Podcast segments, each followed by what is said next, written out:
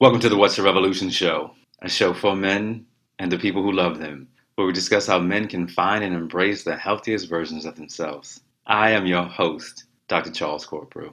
What's good, revolutionaries? How are you? Like, literally, I'm asking you, how are you? These are troubling times that we're facing. These are new and evolving times every day that we are facing. And I want to know how you're doing. And I want you to know that we here at What's a Revolution are with you, that we are in this journey with you each and every day. And that if you need me, Charles Corprew, Dr. Charles Corprew, please reach out on any medium to say, look, brother, I need some help. I need somebody to talk to. I remember as this was all starting, I was walking down the street post Guardian Summit put on by Camelback Ventures, the organization that I work for. And I was walking down the street with two of my colleagues, and this young brother walked up to me. And you know how we do. We'll, you know, when somebody new, somebody you don't know walks up to you, there's a little bit of like, whoa, wait a minute, let me put my guard up. Like, I don't know you, but I don't want to disrespect this brother as well. So, yes, my guard is up. I think he's going to ask me for money. And I say quickly, because usually I do, I don't have any cash. And he looked at me and he was like, I don't need your money. Hmm. I don't need your money. And the next thing out of his mouth shocked me. It shocked me, revolutionaries. He said, I just need somebody to talk to. Mm. Man, I was stunned. I was stunned, revolutionaries. He's like, I just need somebody to talk to. So I spent about 20 minutes talking to this brother, and he was telling me about he was going through divorce. He was trying to feed his kids. He had just come from work and he was struggling. He's said, I'm hurting. I'm paying. My wife just, I just found out that my wife was cheating on me. I'm yeah. trying to figure out what I'm going to do with my kids. I'm hurting and I've got nobody to talk to. So here he turned he turned this situation to I don't need your money, but I need something more important right now. I just need somebody to listen. And that's what's going on with us. We are all that young brother on that street that day. We just need somebody to listen. And I found myself in that same predicament. I needed somebody to listen to me because I hadn't really been listening to myself. So, you know what I did, revolutionaries? I called my person. I called my man, right? I called my dude. I called Mr. New Orleans, right? When it comes to mental health in New Orleans, I called Don Francis, acclaimed mental health specialist here in New Orleans who is putting his time and efforts to mentoring and giving the necessary therapy to our young men and women here in New Orleans who are struggling not only with COVID, but just being black and male and female in America. Don Francis, welcome back to the What's Your Revolution show. What's up, brother? How you doing? What's happening, Charles? Dr. Corprew. so good to hear your voice, brother. Man, it is always a pleasure, brother. You know, look, the world already knows what your revolution is, man. But has it changed in the last year, brother? You know, has has your revolution changed? Mm, that's a great question. You know what it has? The the scope has tightened. The target has become more focused, and you know, especially with COVID, what, what's happening now. I think what what's happening is we really are focusing on being more efficient and effective with less, and really trying to get to a point where we're, as, especially as African Americans, to focus on underlying issues. So the conversation is forcing us to talk about the entire holistic approach from start to finish. And so, if anything, I'm talking to people in the grocery stores now. I'm talking in every arena that I enter. My social, I think, as a, our social conversations have changed, right?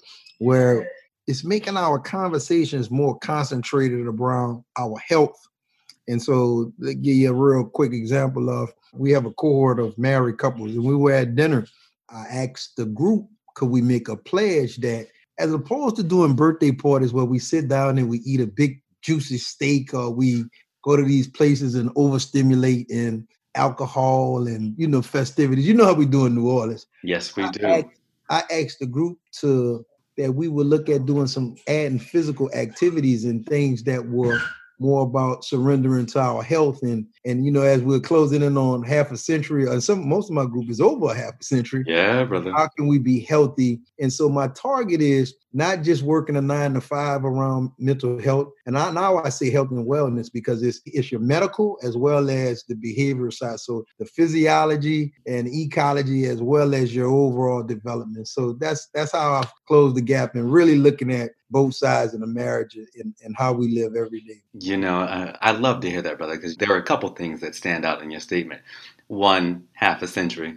you know that. All right, uh, Doctor Corprew. Yeah, no, no, no, brother. Look, my look. What is the day? Today is the 29th. In 21 days, I'll be 49. So that means in one year and 21 days, I'll be 50. And so I think about you know my health and taking care of myself. They talk about oh, you're always taking care of yourself. You're always working out. It's it's hard, right, at our age, brother. But it's something that we need to do every day.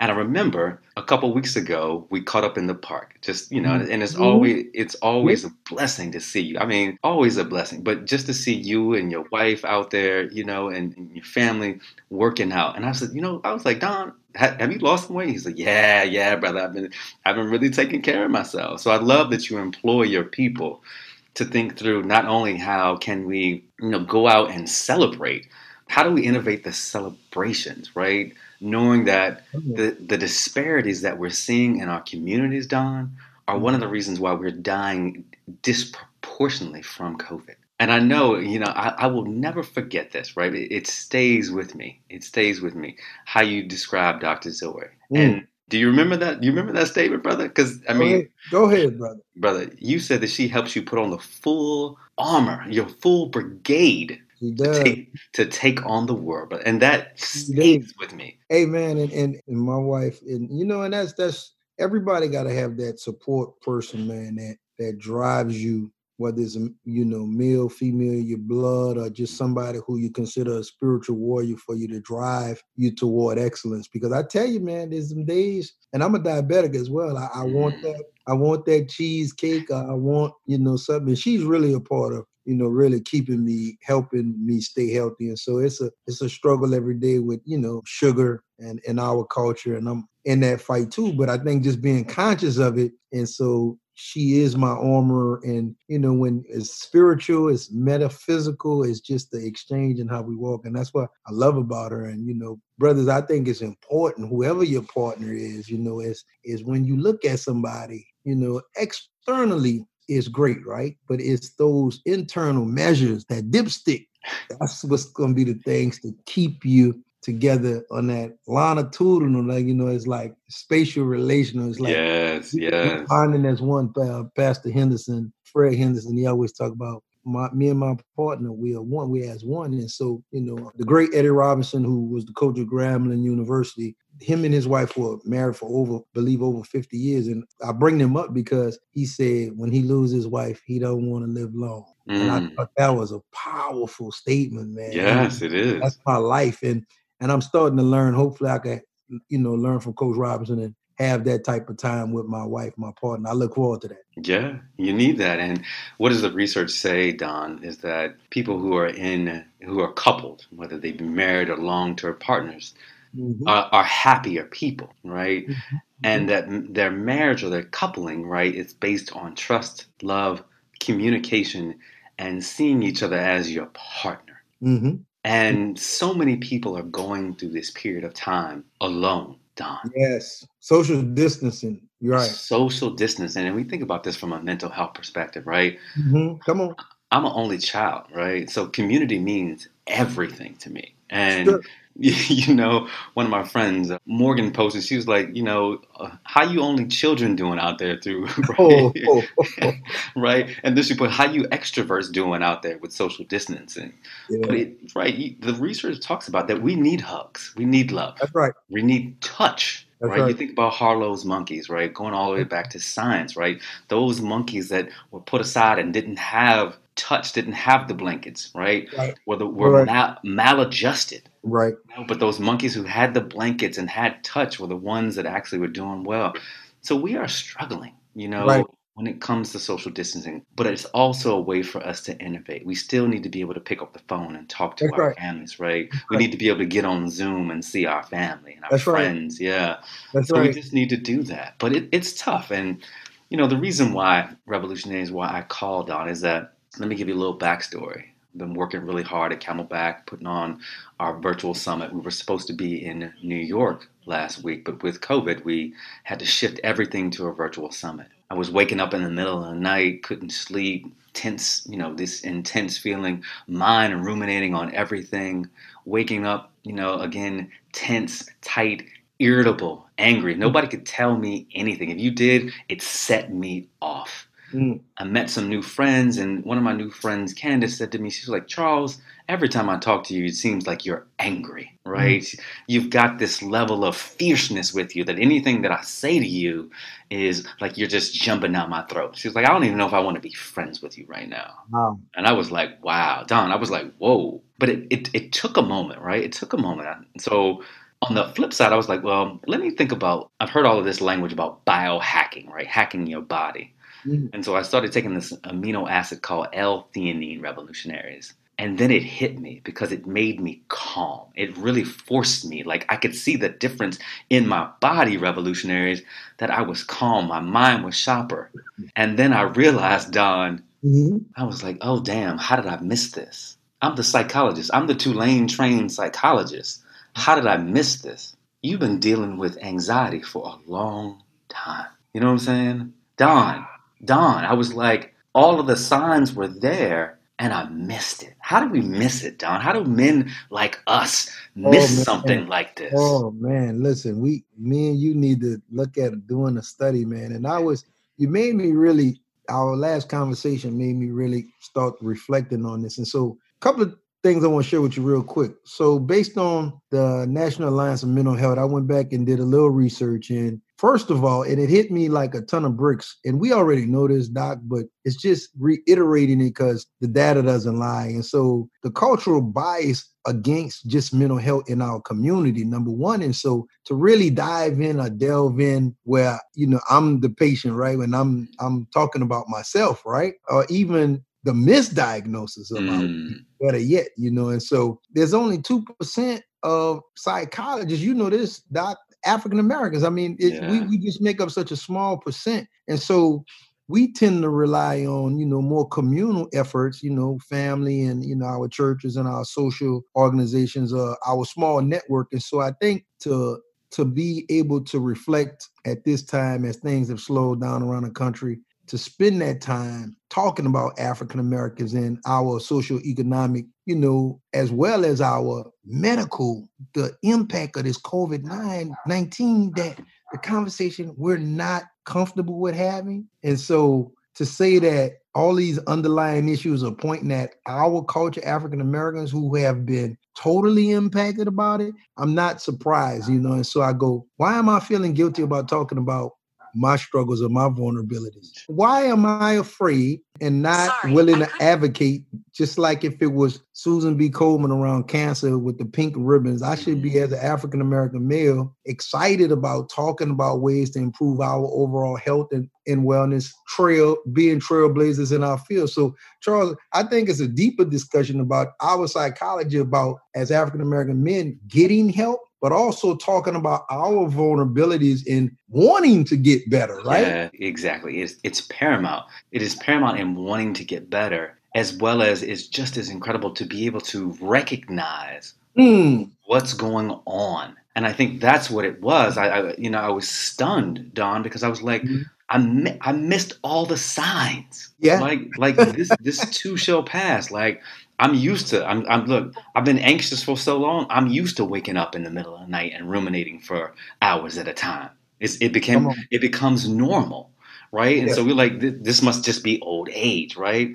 You mm. know, and this angst that I'm feeling that doesn't go away, or mm. you know, me being a little short with my coworkers. Like mm. this too shall pass. No, no. All it does is begin to intensify mm. because the anxiety that we feel. I can't see my parents. I can't hang out with my boys. Right. I can't go on a date.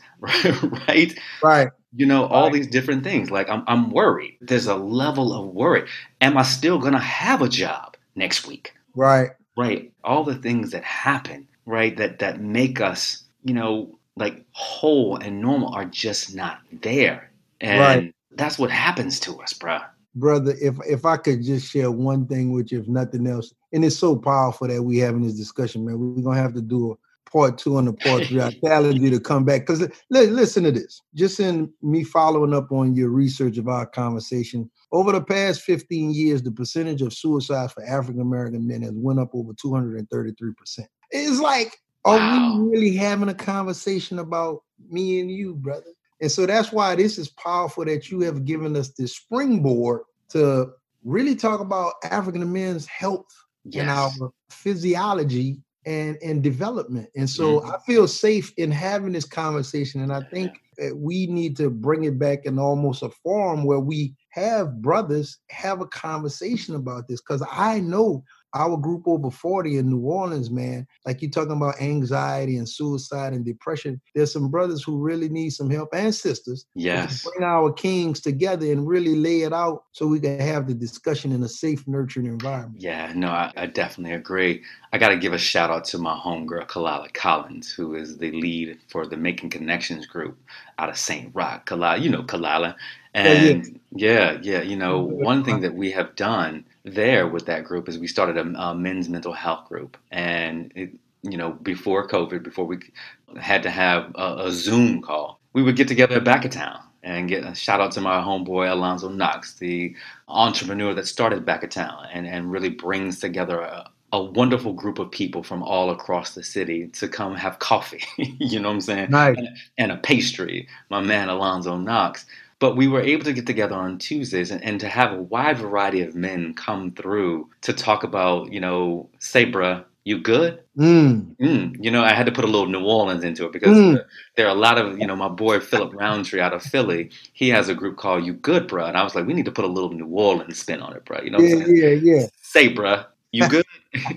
but you know just listening to the conversations that we don't have these spaces like on a regular basis to talk to say i'm mm-hmm. anxious mm-hmm. or i'm depressed or this is what i'm going through right now. I'm lonely. Right. Don that's a powerful thing for a man to say i'm lonely. Yeah. It's almost taboo. Right. Don, why is it so why do you think you know when we're having these feelings of loneliness and depression and anxiety that we don't talk about them, that we don't open up about them? Well, it's a twofold answer for me as being African American. I think what, and this is what you have done well, Dr. Corprew, and I think our leaders are getting hip or more current to that we have to have more practitioners in the field. Tell the story, like, brother. Yes. That look like the the population that we're serving. And so I, I really think, you know, having this organic process around developing practitioners in your own backyard, like you said, say, bro, you know that I would be curious to attend something like that. Yeah, you know, where where the language fits me, where the people look like me, and uh, they understand, you know, what my culture and historical trauma looks like. So the, the piece that I can say that we're trying to work on currently is using a holistic approach that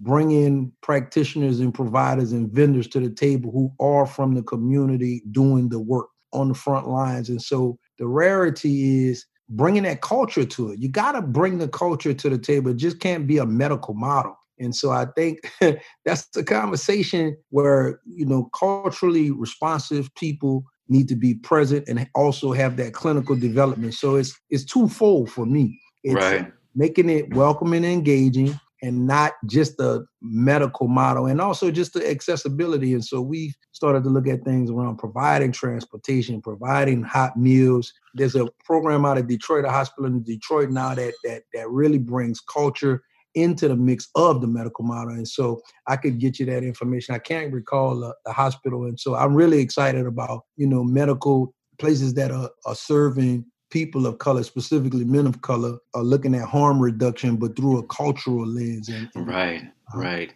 That's so key because I think one thing for, we forget is that we are holistic people, mm. right? We are mm. physiological people, we are psychological people, we are spiritual mm. people, right? Amen. We are emotional people, all of these things. And when taking care of us, mm-hmm. we have to think about what is the holistic manner that is going to allow us to be healthy Mm. Right. So my anxiety wasn't about everything that was going on in my life, but to to quell it, it just wasn't about me taking the amino acid. It was me recognizing what I needed, right? One, right? Let me acknowledge that I'm going through this.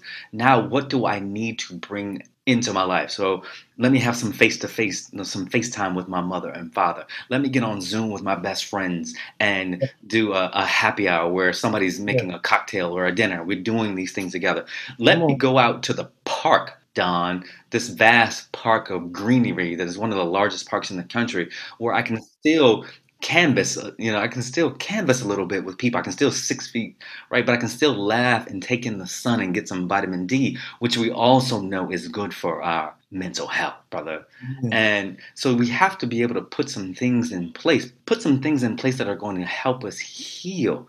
What else do you think we need to do man from a mental health perspective that are going to help us deal with this ongoing trauma? I mean ongoing trauma that we're going to face right? Because life is not going to be normal anytime mm-hmm. soon. Well, you know, I, I think definitely keeping the community at the table as the round table for the discussion as the development of you know covid-19 is really going to impact a lot of areas i think how we just do business from a mental health and a medical standpoint and so i think we really need to do a better job at how we engage our clients and serve our community and so making sure that they are present i just did a partnership i left a partnership with Children's Hospital. And one thing I can say is that even Children's Hospital understood the importance of bringing diversity to the table and serving all communities and so including you know children who may be coming from impoverished backgrounds and families and so i think getting in front of this thing screening at earlier ages and just our whole screening process right now, this COVID thing, where is the entry points for where we're going to do that? And so, how we support people through treatment and beyond. And so that it becomes a quarterly thing that you know, to follow up, just like if you would go to your, your dentist, if, if things are severe, you know, you may want to go to your dentist every 90 days. And so mm-hmm. I think as opposed to going every six months, I think, you know, you'll see practitioners and doctors, them trying to build a more intimate relationship with clients, our babies, our kids. I think that intimate relationship with your primary care provider is really going to be key. And you know, if eh, African Americans are communal people, and so yes, we are. To have the same doctor that you know your mom had, or you know when you was born, and all the way until you're 18, that's kind of almost unrealistic today. And so, getting back to that family practitioner model where, hey, everybody know Mr. Bob. He served, you know, he worked with your grandmother, your grandfather, your mama, and now you. And so just really trying to build those relationships with your primary care providers. I mean, real, like almost almost like we used to do back in the days when with these clinics, I think we have an opportunity to do that. In New Orleans, there's also a physician shortage. And so. I don't know if you how much you know about that, but I think when we get we get great doctors like Dr. Corey Hebert. He's really doing a good job. He is doing his thing, brother. Let me tell you. Thing. And so, and so here's the question. Watch this. When do we actually start to groom the next five to ten Corey Heberts. And yes. so the time is now. And so they're in the community. You know, we need to be at the Xavier universities. We need to be at the Tulanes and looking for those young brothers and developing opportunity internships and externships to bring them in and say, hey, we want to secure you here over the next, you know, five to seven years. And, and this is where you'll be employed because with those people, those young brilliant minds end up going to Baltimore and DC and we lose. I remember one of the psychiatrists that was under, she was under Dr. Hebert and she moved to Africa Africa. And so I was just so sad. She would have been such a blessing to the to the market. And so how do we secure people who will be a part of the foundation? If you remember, you got to think we're a young city again. New Orleans was we went from 1.5 million to less than 500,000 people in this city. And so we have to recreate ourselves around treatment and health and wellness. You know, we're talking about over a trillion dollar industry. And so we can build it right here, but we have to maintain those people like the Dr. Corprews of the future. So how do we groom the next Dr. Hebert and Corprews? I'm I'm looking forward to us developing that formula, Charles. Man, well, we talk about Dr. Hebert, Dr. Corprew, and Don Francis. Let me tell you, brother. Look, you know that's the thing. It takes a cadre, it takes an army, it takes a brigade, dear brother, to do all this work. And mm-hmm. you know, a couple things stand out in what you're saying. Like you said that we have to groom the next, right? The mm-hmm. next, those mm-hmm. who are coming behind us, but particularly in the mental health field, mm-hmm. right? That mm-hmm. is so important. And mm-hmm. what you said is so dynamic in a manner that if we bring and cultivate, right, and grow, water, pour into hmm the next generation of practitioners, clinicians, right, to understand, hey, Dr. Corprew, I think you're dealing with anxiety right now. This is how you need to cope with it, right? Right? And it's it's someone who looks like me because I can see it in you, right? But you should be also be able to see it in me, and me being able to trust, to trust, to Mhm. trust. You know, I haven't given my therapist a call, Al Sidhom, who is a Middle Eastern man, but I trust him, right? He understands my trauma. He understands the the inner trappings of what it means to be a man of color. Mhm. And I love that. But if we were to go out and look, right, and to look for someone that looks like us that may understand it, it is very, very hard to find that, Mhm. right? Mhm. And I'm not saying that our white brothers and sisters, right, can't do the work. Right. I'm not saying that. And I'm not saying that every everyone that looks like us can do the work. We all need to figure out what empathy and wokeness looks like so we can show up Correct. right? So we can show up. But I, I love the way you said that. And then moving it into the medical field. You know, who is the next Dr. Corey Hebert, right? Mhm. Because we want that mantra. We don't want Corey to have to carry the burden. A big shout out to Dr. Eric Griggs as well. Oh, shout out. Yeah, Good yeah. brother. Right, exactly. And so there are medical professionals all over the country. But what Corey has done, Don, is that he has built a brand around his knowledge and Right. the, the willingness of the people to hear his voice. He's Mm-hmm. trusted. He's the trusted person right now. Mhm. And, and that's what we need, brother. That is definitely what we need.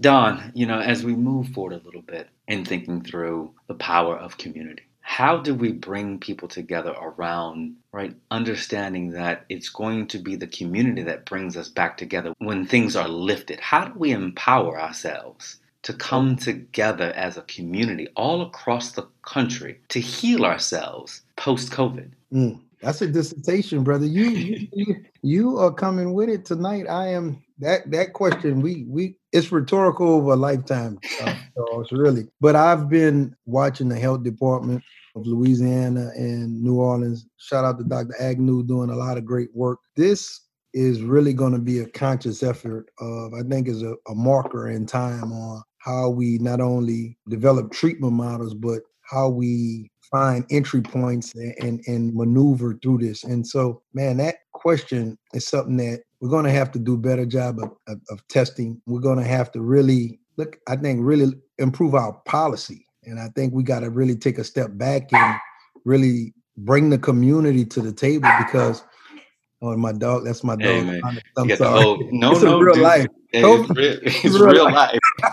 it's, it's real life, man. I hear Dr. Zoe must be cooking in the background a little yeah, bit. Yeah, yeah. She work. She's still on her computer. So this house, we, we never shut up. Like, Man. man, Kobe, we working more hours. I think we working twelve to fourteen hours a night. Yeah, you're right. You're exactly right. I did my time the other day and I watched my time over a week. And I was spending 14, 15 hours a day on the computer. I was like, I can't do this. I was like, I don't work like this when in real life. Yeah, in real life, right? We they're getting a good deal out of. Oh yeah, they We're get not a chunk. They're getting a lot of chunk from us, bro. Let me tell you. We're getting our Sundays. But to wrap it up, to to close on that question for me has really been about how do we really change the system because COVID is not done with us, and so I think there's a lot of determining factors. And I made up a statement, and I, you can use this, and I, I want to Appreciate that, brother. philosophy. I'm, gonna tell you what my philosophy is right now. It's called medicine over moolah. Mm, What's happening? There's a split in this country, and so the entrepreneurial spirit of capitalism is ready to battle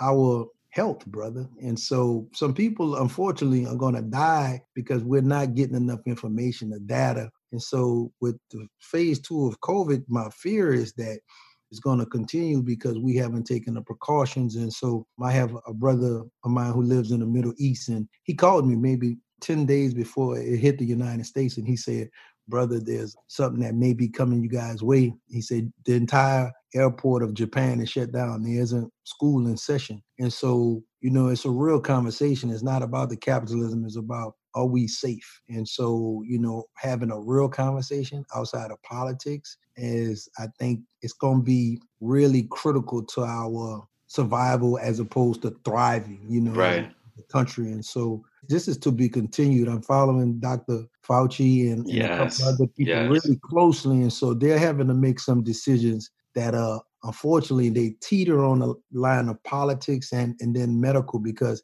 if you led with the medical um, we would really slow down and we would let the numbers drive our movement and so um, the governor out of new york Cuomo i've been watching him a lot and i like he's trying really difficult and with you know the numbers of new york that population Yes, yes. really difficult to control. I think our numbers are dropping, but we still aren't low enough to open the city. So shout out to Mayor Cantrell for really trying to Yes, stick to her yes. guns. And so, and also the mayor of Atlanta, well, you know, Governor Klein has wanted to open the city up. So just man, just really, I think the treatment model really is gonna have to take a step back and really look at this. This thing is really gonna change how we do business. We're gonna need innovative people and do some things innovative because also our resources. We got to be real honest about it. Our resources, we don't have 80,000 ventilators. You know, that was, I remember the first report I read, it said New York City needed 30,000 ventilators. And they, I think they received 800 in the first phase of it. And so this is real. enough. Right. Uh-huh. Yeah, so Yeah. so yeah, to be continued, man. We're gonna talk about this on our phase two of this. Yeah, yeah, no doubt. It's you know, community is going to be interesting how we come back and how we, you know, especially for communal communities. You know what I'm saying? hmm That you know, we go to church, we go to family reunion, right? Mm-hmm. We sit on the bayou as Maurice Scholes and I. We we get in these streets here in New Mhm. Orleans, right? And Mhm. this those streets look a little different in every place across the country, but we still get in these streets. We love our music. We love Mhm. our food, right? Mhm. We love sitting in the backyard drinking a, a cocktail, as we say That's here. right. You know, a, a cocktail here in New Orleans, right? But I'm hoping that we can find some way to bring back community because that is a part of our mental health. Yeah. When we can we can congregate with Yeah. You know, as as the Bras say, we can fraternize Mhm. with with each other and that brings a sense of well-being you know the research talks about as we get older those who have better mental health are those that have the greatest level of community Mm. and so i'm hoping i'm hoping and praying to the praying to our father and whoever you whoever you follow that he will guide us in this time that he will give us peace and grace and allow for us to find a community will allow us to be brave and to be bold and to be happy in our spaces, dear brother. Look, our time is running short, Don, and I always love this time.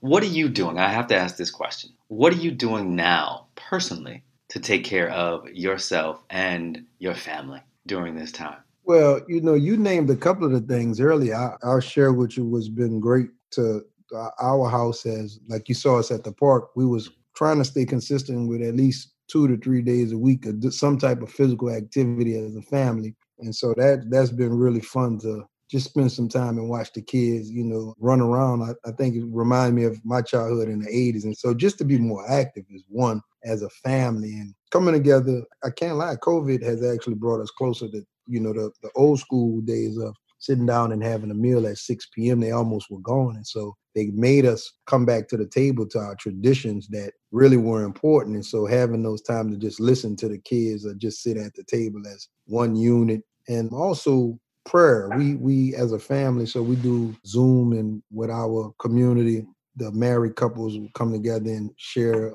Bible verses over Zoom, and that's been that's been really uh, powerful for us. And so, and also uh, my mom, you know, we have another prayer group, and so it's just been really, you know, black black people, communal people, spiritual people. That that part has been really going well to bring that back. And so Right. I've enjoyed just listening to my elders, which my mom is now one of the elders in my family. I can't believe it. And so we uh, share a Bible verse every morning and, Mm. and pray at night. And so that's been good. And, and even me and my wife spending just spending time together. you know. Yes. I think, I think what you saw when you saw us out in the park was something that you know we had got away from because you know you're always working. You know, Zoe's a uh, she has a you know she's a CEO at iWest, and so she's working a lot of hours and a lot of time. I'm working you know as a director of a substance abuse clinic, and so your world can you can get caught up in the world. And so one thing COVID nineteen did was slow us down to become or go back to re-examining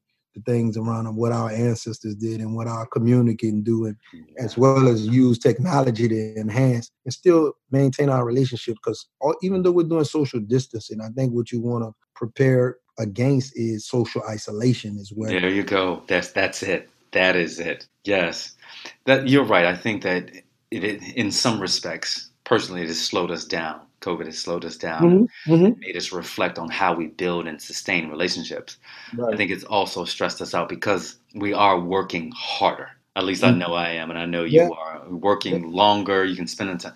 You don't get up from the computer, and I realized I was, I've been here all day long. Yeah. I haven't I haven't gone outside. I haven't breathed the fresh air. I haven't eaten. I had the first couple of weeks of this down. I wasn't eating. Wow. I was working, and I realized like, what did I eat all day? I realized nothing. I had eaten wow. nut, nuts and a couple tangerines. Oh man, be good to yourself. Man. I know, brother. I know. So I, I slow down, right? slow down. Look, before we close out, you said something that really sparked something in me. I know a lot of people are self-medicating through this. Mm, yes, yes, yes. You know, talk yes. about that for a moment and, and, and some of the the poor choices that we can make as we self-medicate through anxiety and depression and isolation and how we get past that.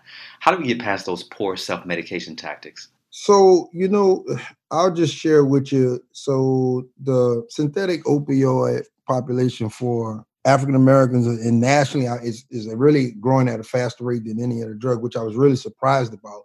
And so, as well as this marijuana, the synthetic marijuana, people are really harming, doing a lot of self harm to themselves. And the accessibility to that almost appears more easy than getting a jump rope. and so, the thing that I try to talk to, we have uh, support groups that were really a place for people who struggle with addiction, substance use disorders, I should say, to really just get some time to get some information around the stuff that we mentioned earlier around underlying issues of what kind of impact am I having on my body? And so, how is the toxic stress impacting my body? And so, if nothing else, just to get the information of some different ways to relax and, and we do meditation. We, we call it going to the Caribbean. so we, we, would take a flat screen and, and just basically show the ocean and, and it's, it's my voice or, or no auditory at all but um, it's about placing your emotions in a treasure box and then watching them sail away. I like that. I love that. And so that's a, a exercise we do often, and then you know just realigning your breathing around a four point scale, and so you would be amazed with oxygen to the brain if you can just stop talking and inhale and exhale. And yeah, and I think we've started at a, these are a group of men who are over the age of 40 and up to uh, in their 60s.